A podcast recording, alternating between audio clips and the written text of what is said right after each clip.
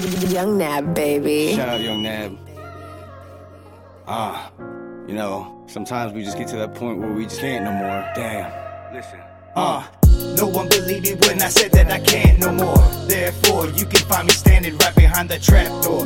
Life's a war mixed with a metaphor. Caged in the flames, man, it's an uproar. Further or more, the more further that I feel the fuck away from my old days and the old ways that I can't change now. No, I can't change. Wow, how do I pick myself up from all the pent up anger that I must pull up, pull up? Yeah, I said it, pull up. I even got a song called Pull Up, Pull Up, Pull Up, Pull Up. Some say I'm a wise guy, some say I'm addicted to the addiction, man. I chase it, there's no escape. My brain keeps spinning on a cycle, yeah, I'm done. Never thought it would take over for me this long, yeah. They're gonna keep playing this song, maybe not number one, but I am making my lane, making my lane. Trying to put in fucking work, but nothing's working, it's all the same, yeah. Listen, all of that shit that I have done, it wasn't for fun, it wasn't because I was young. This is a message for the both of my sons. Sons, you want nice things, then you better work hard. Get a job, ain't nobody got time for a slob. Treat your girl right and your mom nice. Give your friends rights because you know that they will ride for you.